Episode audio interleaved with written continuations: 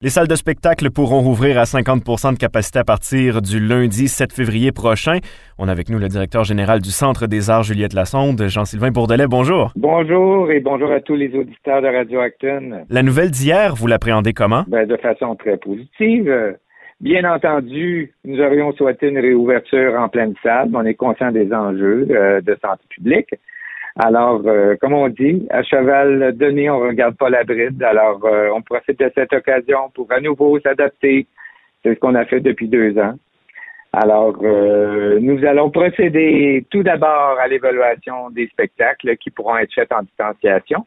Comme on sera donc à 50% de la jauge permise, par exemple, dans la salle des jardins, notre jauge est habituellement de 700, donc un maximum de 350 places qui va être facile à adresser c'est de cibler euh, les artistes pour lesquels euh, il y a moins de 350 billets vendus.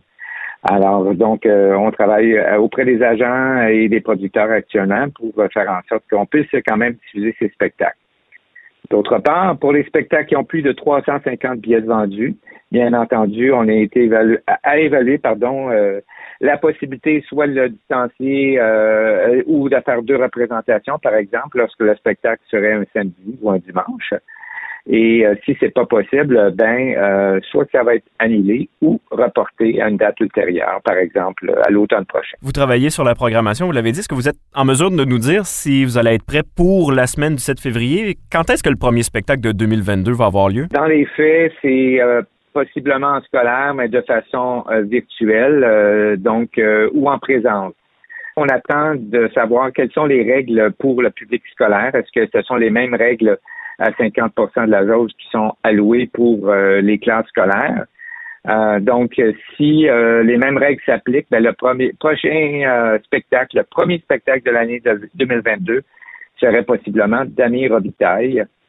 Par la suite, on est en, après évaluer le tout, là, mhm. probablement Claude Pelgag aussi et tout, qui était présenté en cabaret, probablement qu'il va être transféré dans la salle des jardins, car possiblement que le spectacle de Mario Pecha, lui, devrait être reporté. Alors, on est après travailler là-dessus. Vous avez mentionné le milieu scolaire. Est-ce qu'il reste des détails qui n'ont pas été annoncés hier et qui, que vous aimeriez savoir, en fait, pour être capable d'effectuer la réouverture? Oui, assurément. En fait, ce qu'on a adressé là, au Conseil des arts et des lettres du Québec, là, qui sont nos, euh, nos subventionnaires, euh, à savoir est-ce que les, les, ce sont les mêmes règles euh, de distanciation qui s'appliquent ou pas, parce qu'on sait que normalement, c'est des classes bulles. Donc, si on fait simplement je vais donner par exemple, on a des représentations, on a plus de 450 élèves qui se sont inscrits.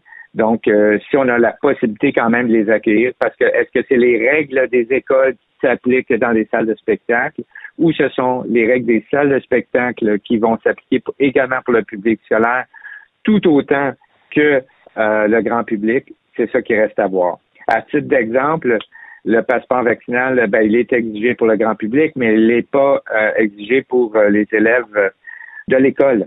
Donc, c'est un peu tout ça là, qu'on on est après naviguer un petit peu là-dedans dans tous ces ces méandres des règles euh, qui nous sont imposées. Est-ce qu'on dit aux gens d'attendre un peu avant d'aller voir le centre des arts.ca? Est-ce que la, billetterie est ouverte en ce moment? Ben, la billetterie est toujours ouverte euh, de midi à 17 heures, bien entendu. Hmm. Euh, ce qu'on recommande toujours, c'est d'attendre que la billetterie les contacte, là, parce que au nombre d'appels, au nombre de spectacles qu'on a, là, si on veut éviter l'engorgement, c'est préférable de procéder. Jean-Sylvain Bourdelet, merci beaucoup. Merci, au plaisir.